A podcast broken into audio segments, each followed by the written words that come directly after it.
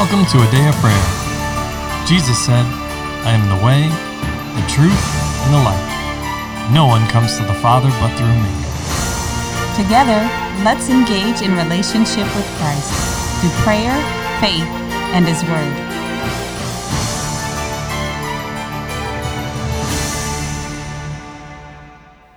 Good morning, everybody, and welcome back to a day of prayers and morning Bible study.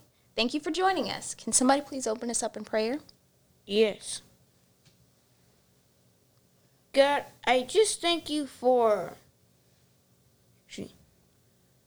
Lord, I welcome you inside of our midst and ask that you lead us in all ways and equip us and arm us with your weapons. And show us how to deflect and destroy the weapons of the enemy. In the name of Jesus, amen. Amen. All right, so today we're continuing 2 Samuel. We're in chapter 23. So, is everybody there? Yes. All right. Uh, I'll read the first seven verses. It said, Now these are the last words of David. Thus says David, the son of Jesse. Thus says the man raised up on high, the anointed of the God of Jacob, and the sweet psalmist of Israel. The Spirit of the Lord spoke by me, and his word was on my tongue. The God of Israel said, The rock of Israel spoke to me. He who rules over men must be just, ruling in the fear of God. And he shall be like the light of the morning when the sun rises, a morning without clouds, like the tender grass springing out of the earth, by clear shining after rain. Although my house is not so with God, yet yet he has made with me an everlasting covenant, ordered in all things and secure. For this is all my salvation and all my desire. Will he not make it increase? But the sons of rebellion shall all be as thorns thrust away, because they cannot be taken with hands. But the man who touches them must be armed with iron and the shaft of a spear, and they shall be utterly burned with fire in their place. Okay. So, what did the Holy Spirit reveal or speak to you in that section of Scripture?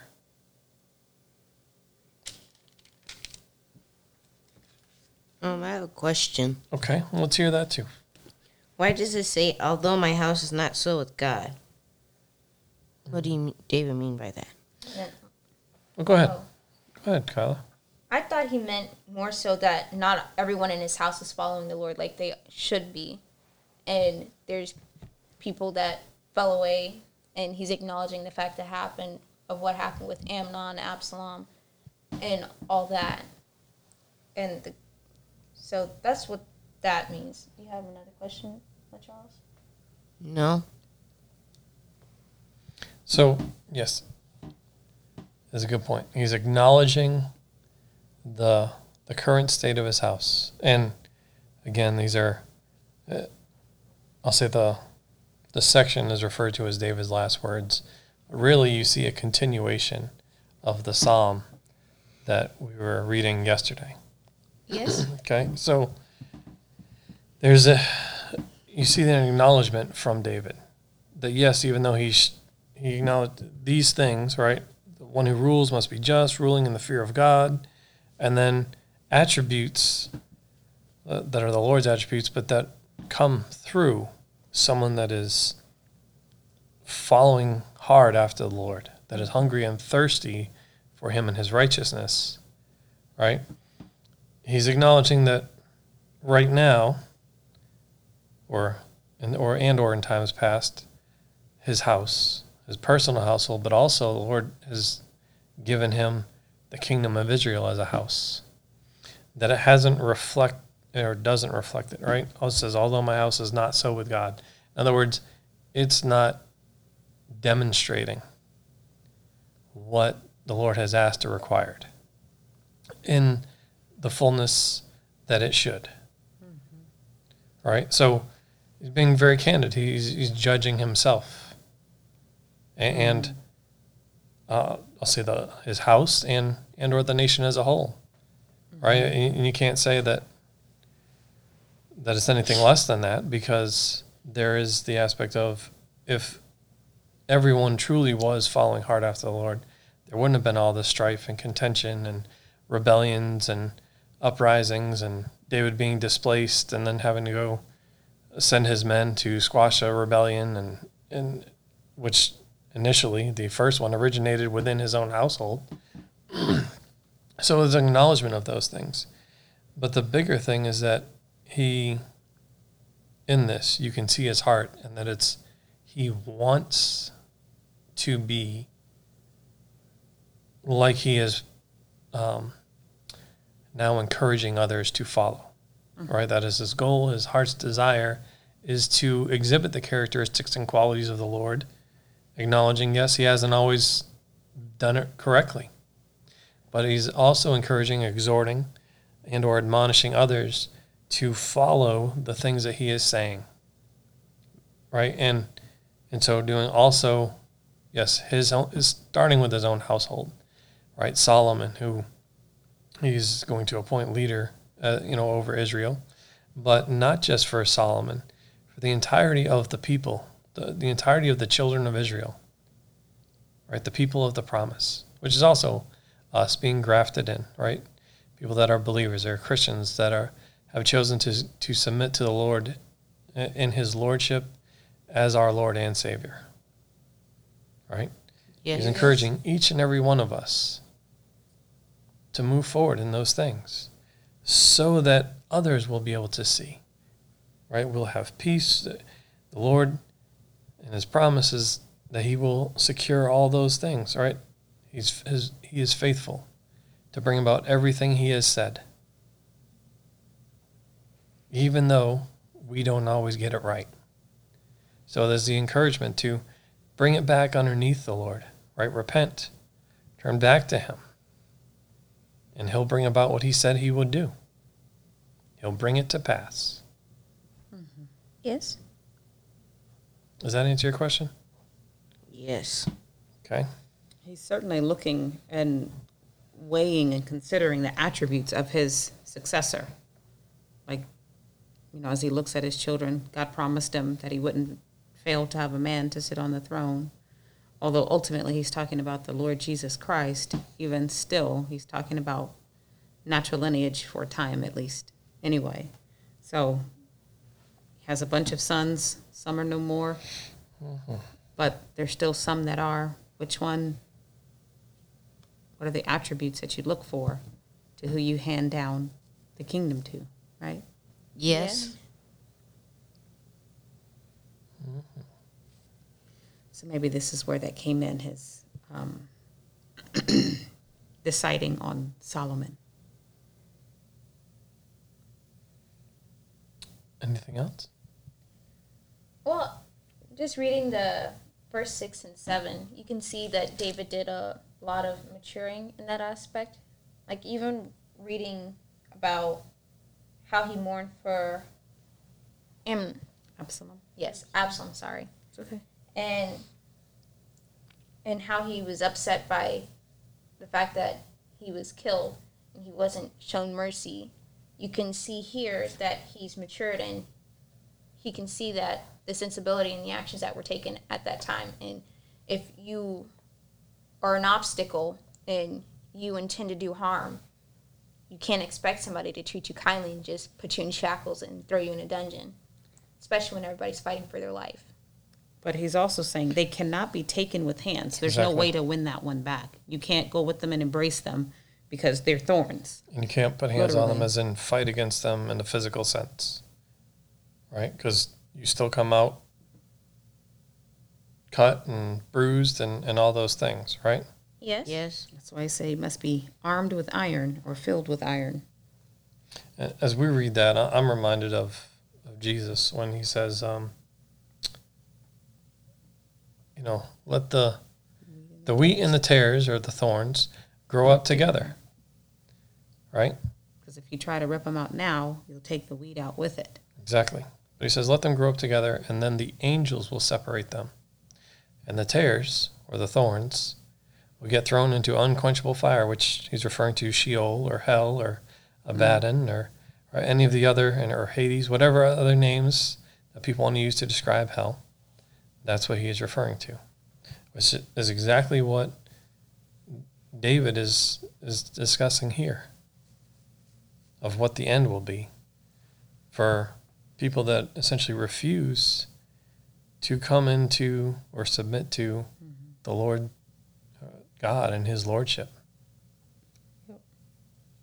It's uh, that's a good point, Kyla. That he, while he didn't want him to die, he also understood that there was no other way to deal with him Yes. or for Absalom to be dealt with. Because even in a, if he had been put in a dungeon, he would have been Absalom in a dungeon. he still would have been himself.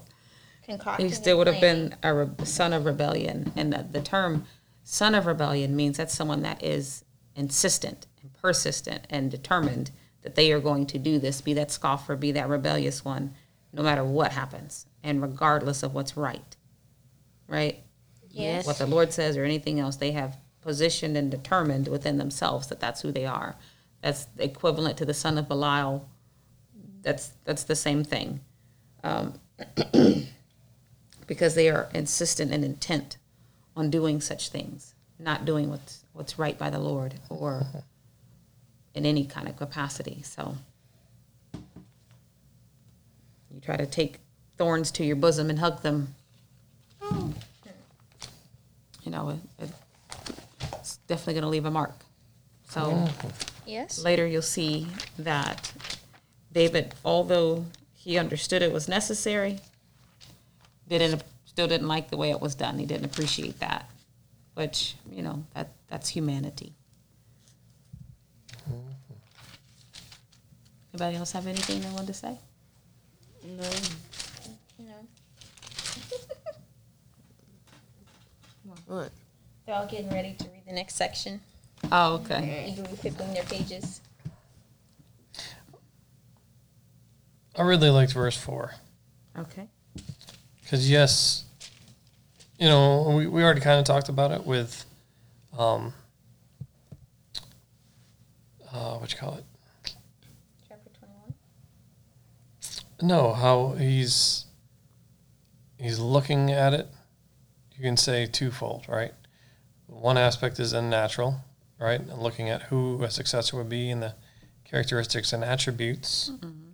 But then, or he says that the Spirit of the Lord spoke through him, mm-hmm. in and through him, breathed out Scripture, right?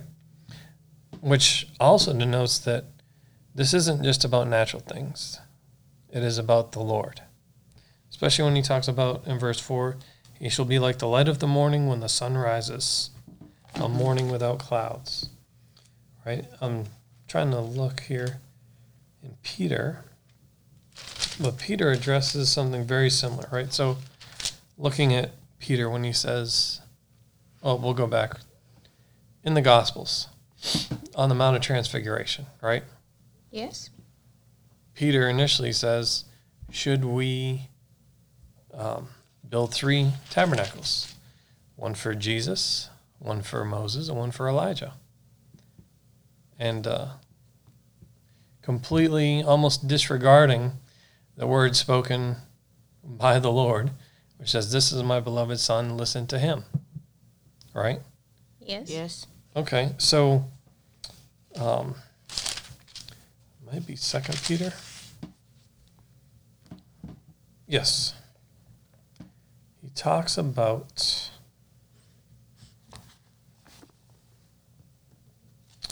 Second Peter chapter one, verse sixteen. Starting in verse sixteen, it says. For we did not follow cunningly devised fables when we made known to you the power and coming of our Lord Jesus Christ, but were eyewitnesses of his majesty.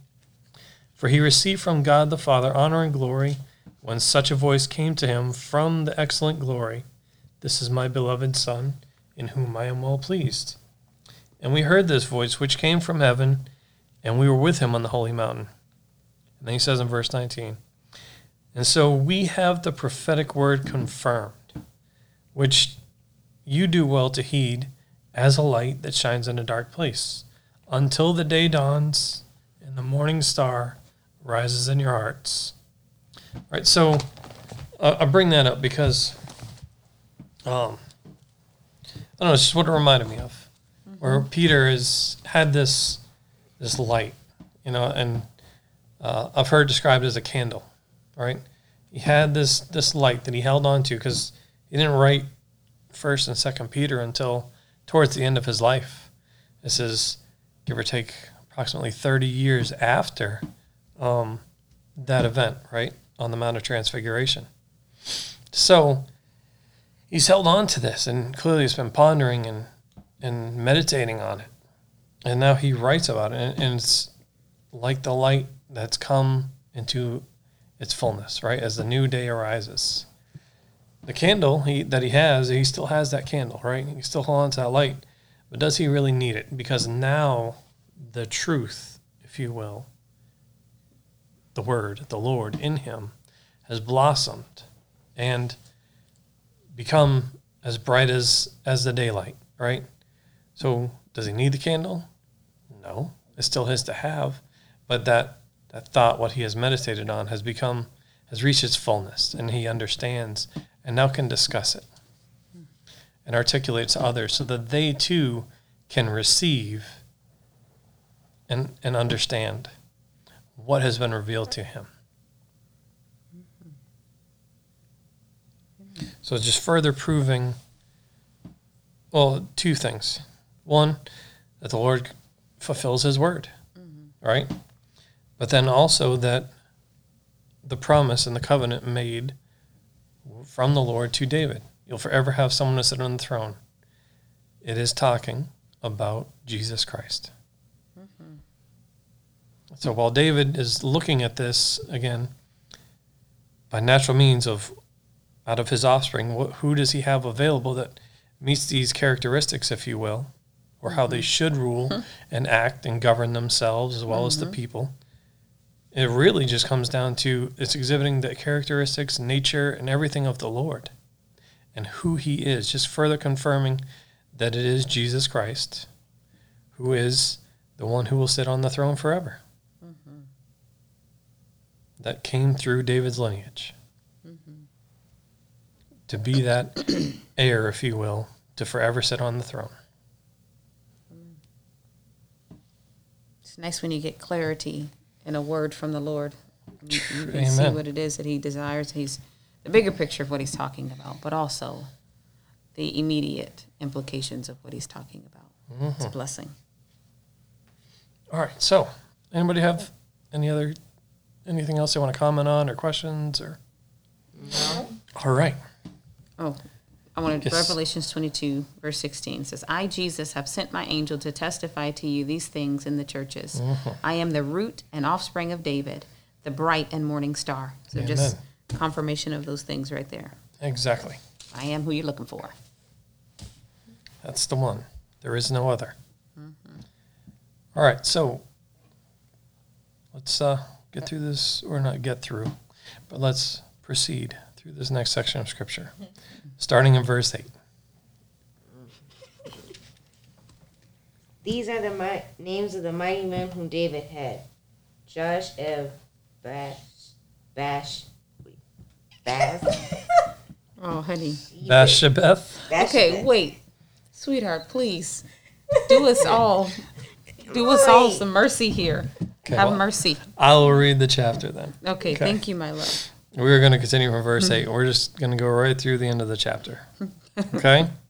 and then, kind of like we did yesterday, you guys, and well, each of us, right, can discuss what the Lord has revealed to us in this and things He's pointed out. Okay?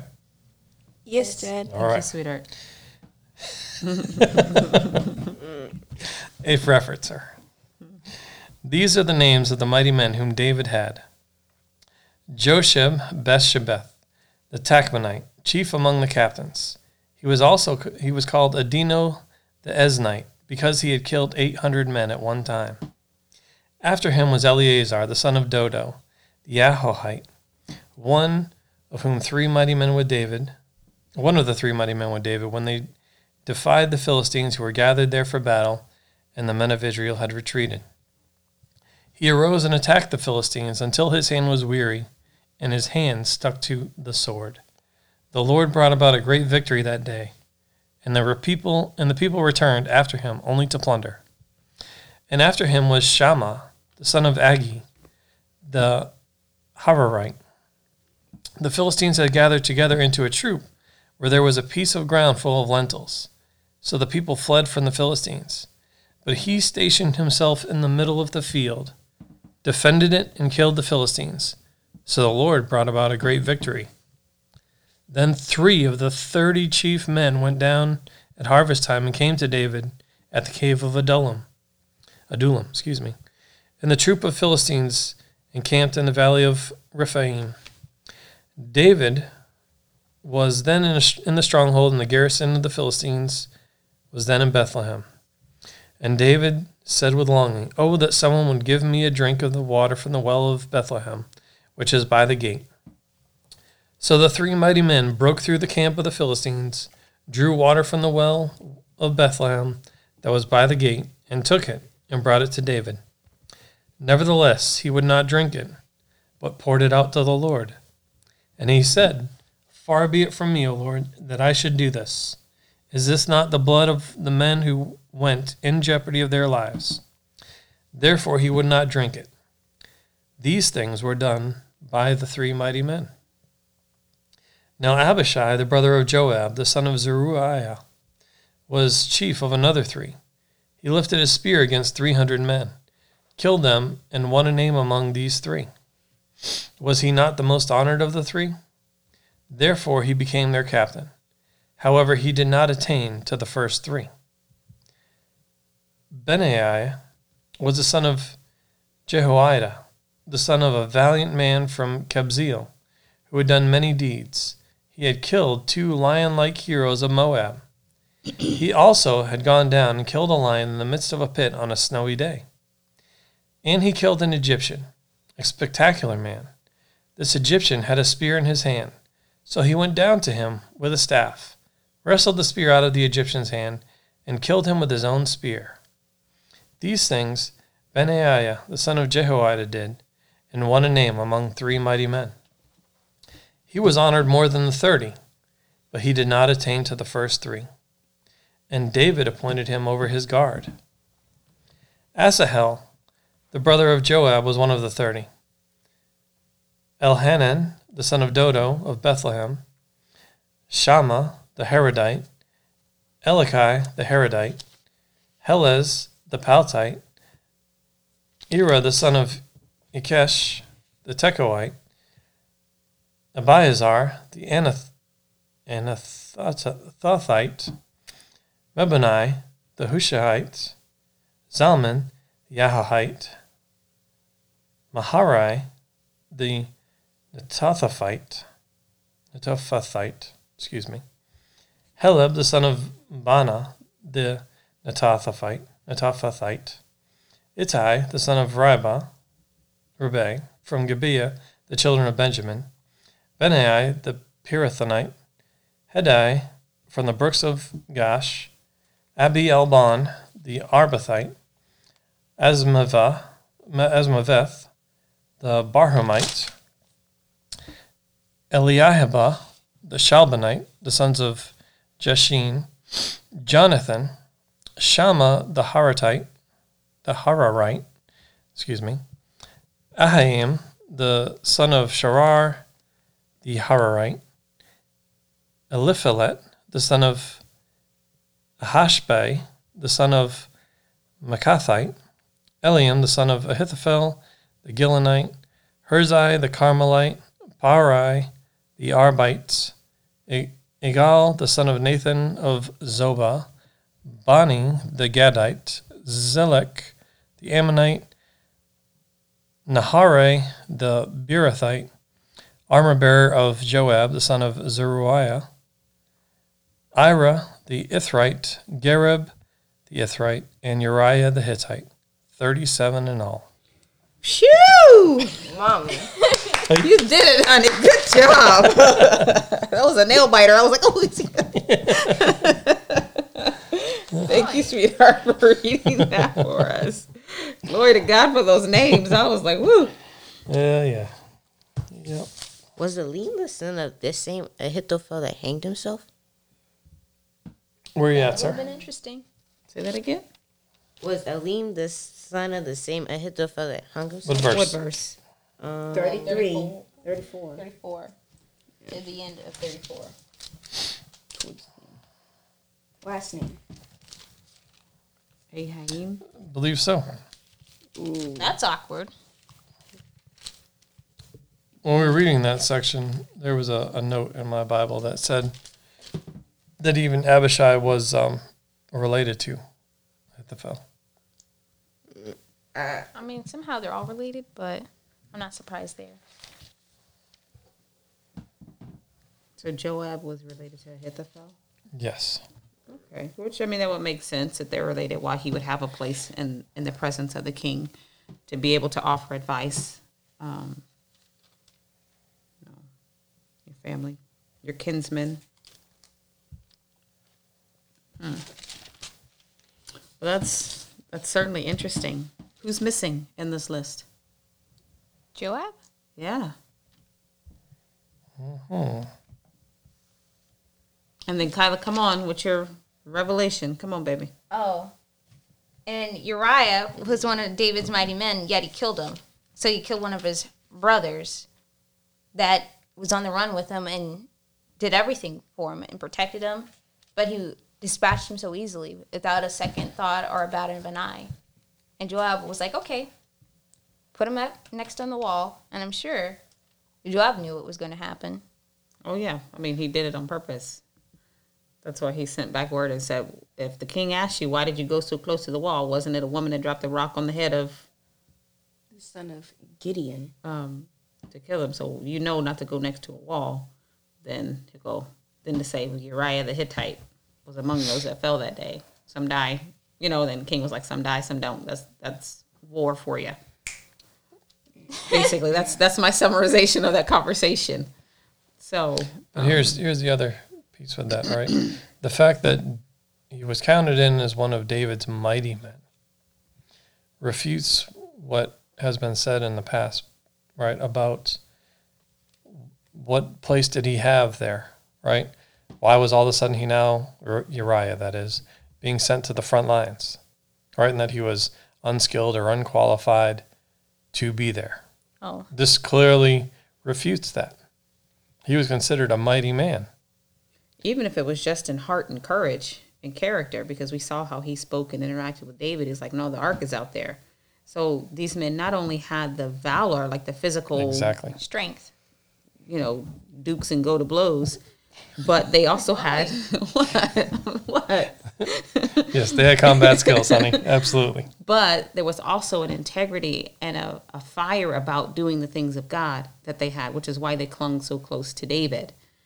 Because there were people that fought on for Saul, but they were not esteemed like these men.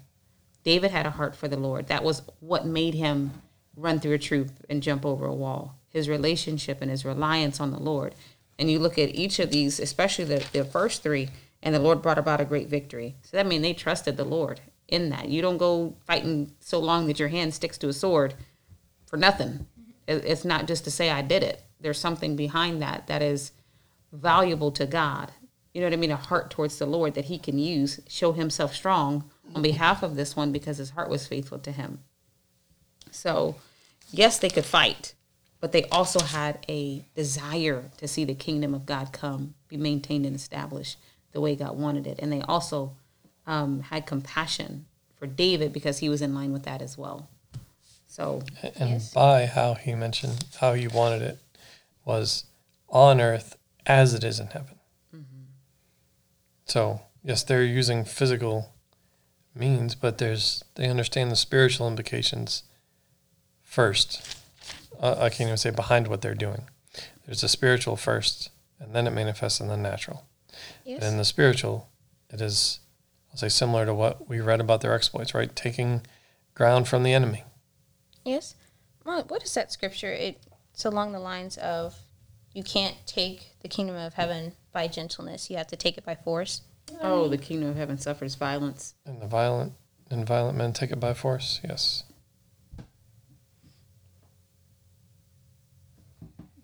It's in the Gospels. I know it is. Where? There's Where is it, sir? Um, it's Matthew 11, 12.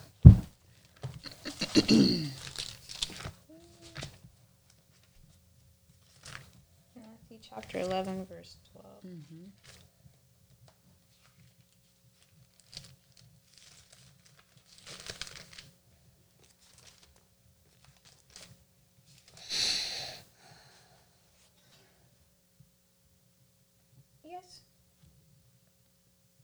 I think that's I was thinking about.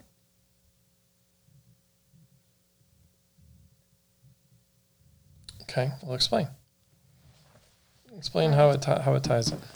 it ties into the fact of David's mighty men and how you both you and mommy were saying that they went to fight with an expectation that the Lord will do what it is he wanted and his kingdom would be established on earth. Mm-hmm.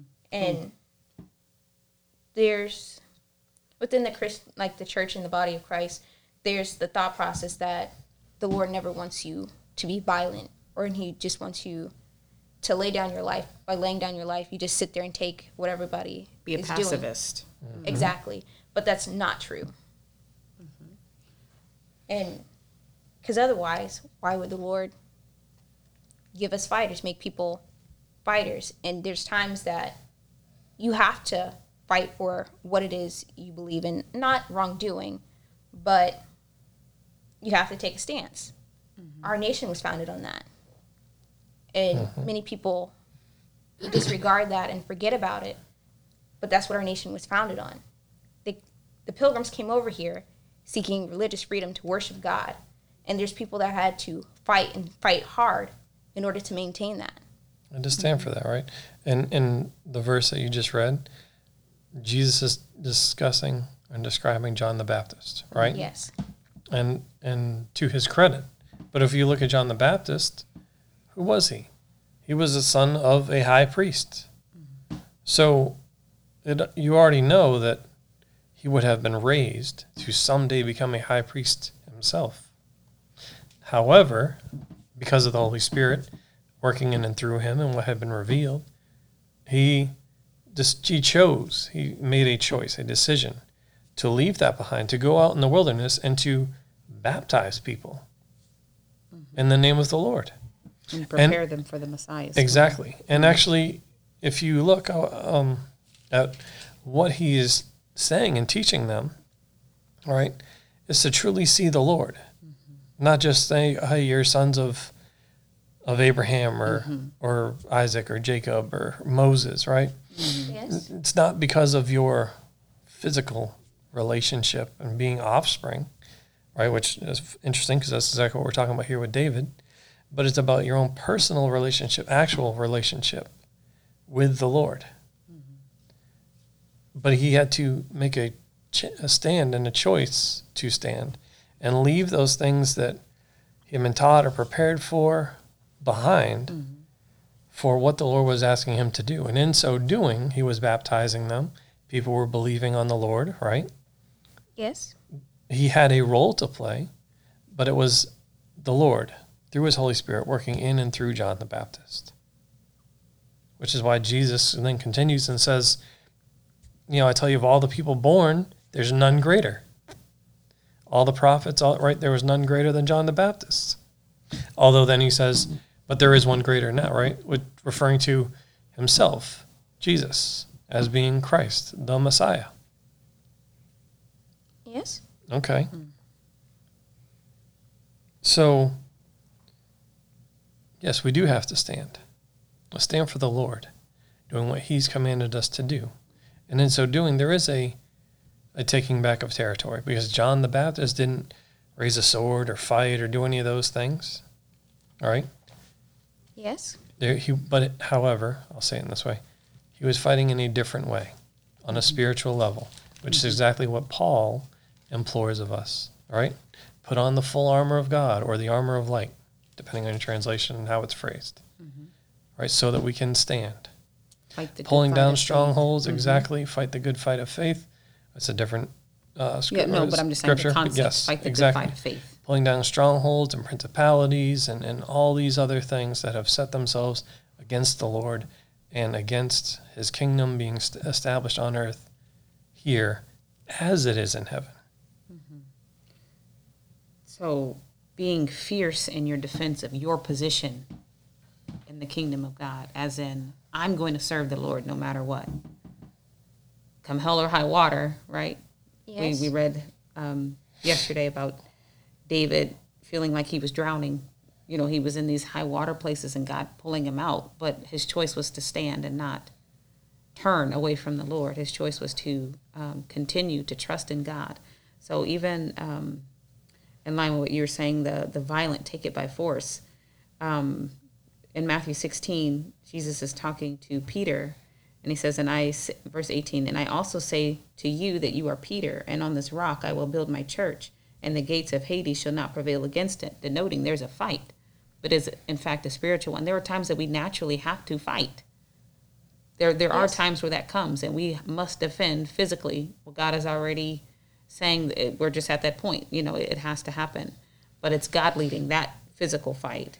But the spiritual fight, we know that that is a constant, and to enter in, which is the violent take it by force, to enter into the kingdom, it's not going to come by lackadaisical um, passivism.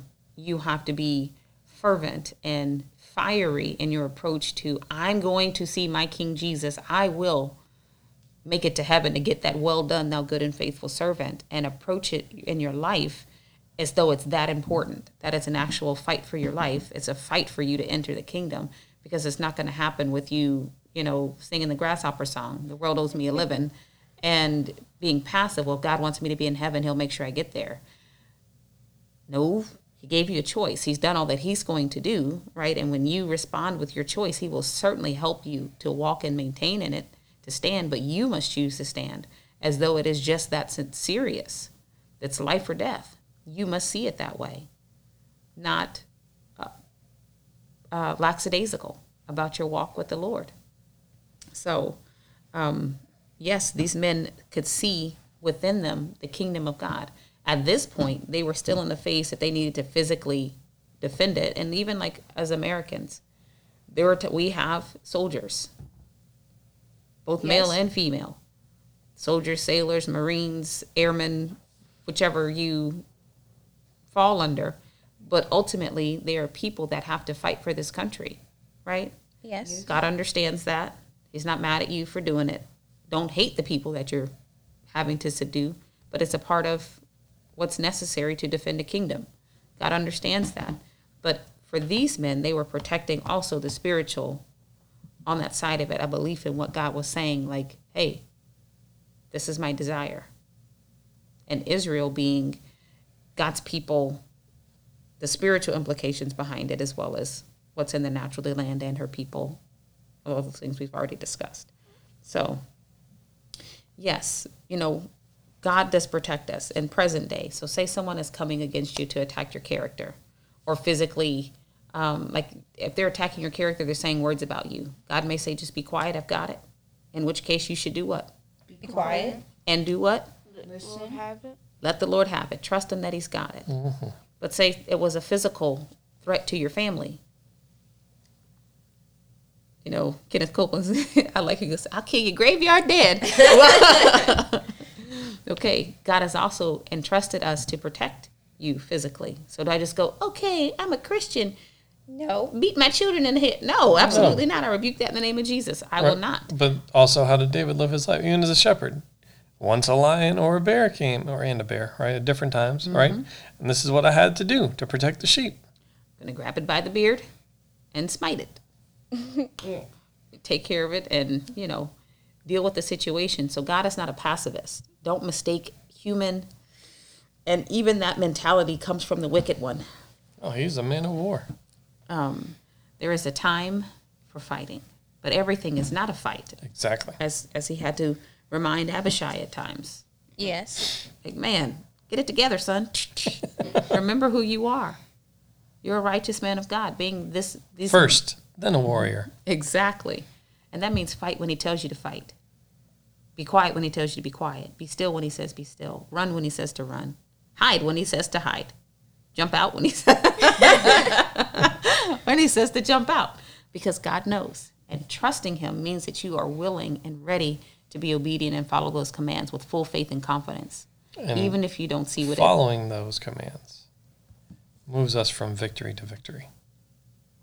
Not Amen. our own thing or how we project or or assess Perceive the or- situation yeah. to be, but just following the Lord's commands, doing what He says when He says to do it, saying what He says when He says to say it, and how He says to say or do those things Mm-hmm. yields His results. Which last time I checked, that's what everybody truly wanted was the Lord's results. Yep, because in those you also see the the moving and power and might and authority and all that. Mm-hmm. But ultimately, it's a conquering and overcoming, being victorious in whatever situation it is. Mm-hmm. And we we read yesterday in chapter 22, verse 31, the word of the Lord is proven. Oh, I'll back up. As for God, his way is perfect, mm-hmm. complete, entire, lacking nothing, flawless. He can don that flawlessness because he is without flaw. We don't necessarily fall into that. We get it by grace, but he actually is flawless. He is perfection Which is why in and of himself. he was the sacrificial lamb, and mm-hmm. only he could be the sacrificial lamb. Absolutely. And his word is proven. He said it time and time again. His word will go out, but it will not return to him void. He declares the end from the beginning. He's not a man that he should lie. I mean, we can just keep rolling Well, and there's a, a depending on your translation, other verses say his his word is truth. It's been tested by fire. His word has been tested with fire. So we know it's pure. It's true. There's no Mm-hmm. blemish in there. Hallelujah, Most High God. It's perfect. There's no refining needed for his word. So that also means he doesn't need us to come and go, well, no, God, you should have done it like, why did you do that? Right? Yes. It just means he's perfect. come into alignment with his plan, Let his purpose, what he says. Exactly. Let him be God. Amen. And you can also, in verse 15, how they went and got him the 15 through 17, they went and got him the water. Like mm-hmm. their concern and their love for each other. Like, you know, and not just David in and of himself, because who is David apart from God? It's no one. Just like we are no one apart from Jesus. Yes. Um, but just loving him in the place and in the capacity of where God asked David to stand, what God said concerning David. They they came alongside and supported and, and believed that and helped God work worked let the Lord work through them and bringing this establishment about. So that is certainly commendable and it's honorable. Hmm. Yes. What, else, what were you going to say, sir? Um, is Ittai the son of Ribai the same Ittai that traveled with David when Absalom was rebelling? Yes. Mhm. As we pointed out then, right?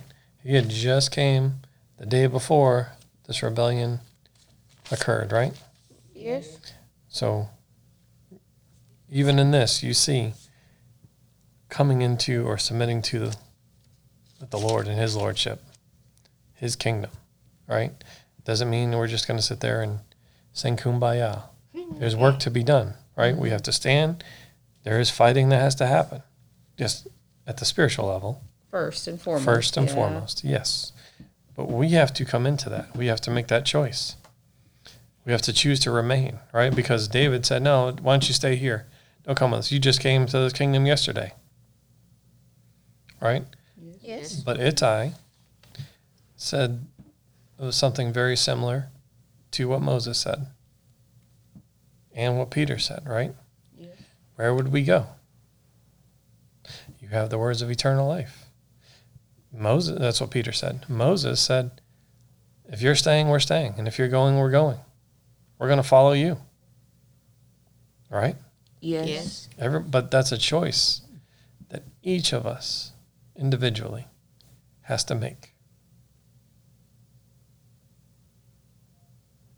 You have to choose to be a part of the kingdom of heaven, part of the body of Christ. And you have to choose to remain all the days of your life. Mm-hmm.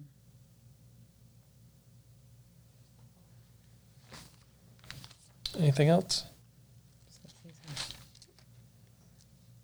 No. It's amazing how God had just David and then the first three, and Mm-hmm. then who were doing the work of like, Everybody. I mean, a, a thousand people or more individually. They were doing the work of so many people.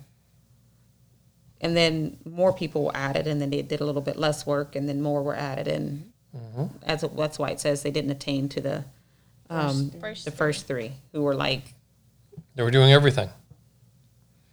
I mean, fighting so. I mean, I, can you imagine your hand not coming off of a sword, No. No. holding your pencil so long that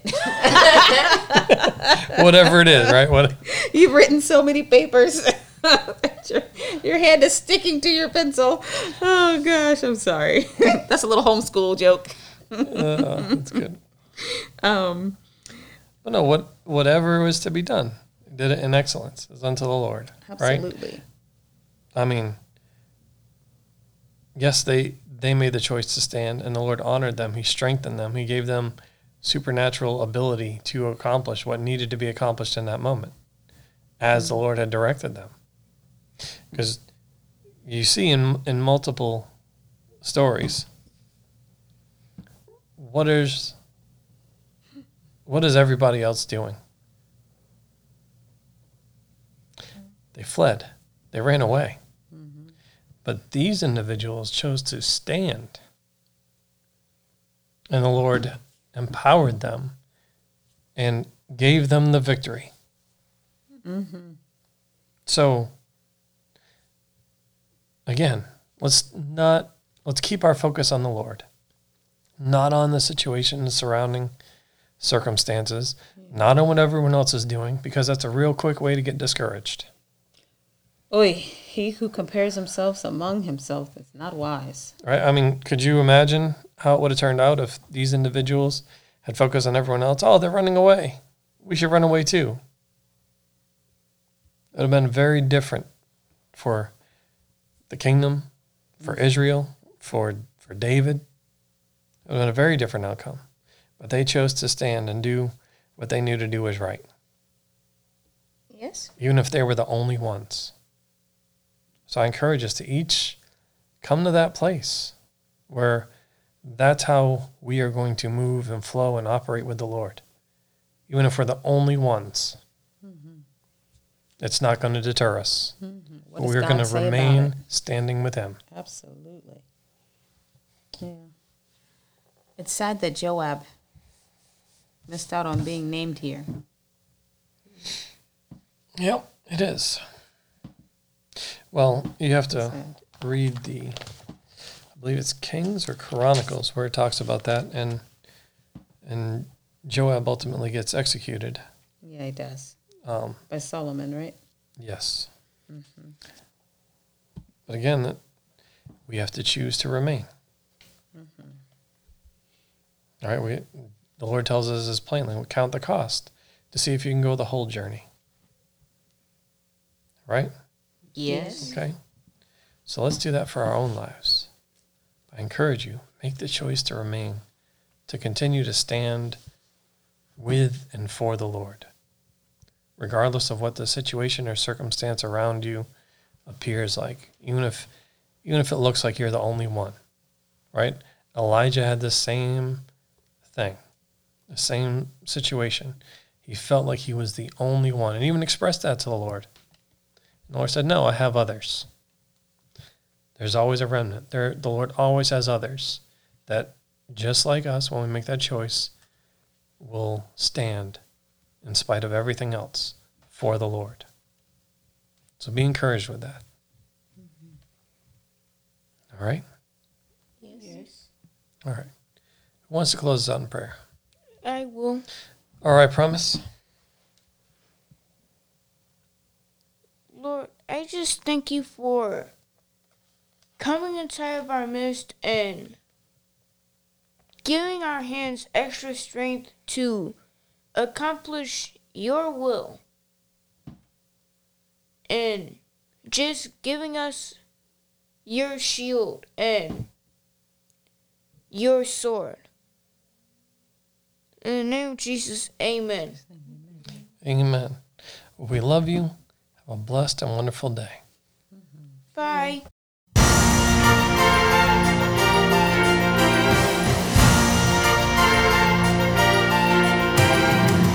Thank you for listening to A Day of Prayer.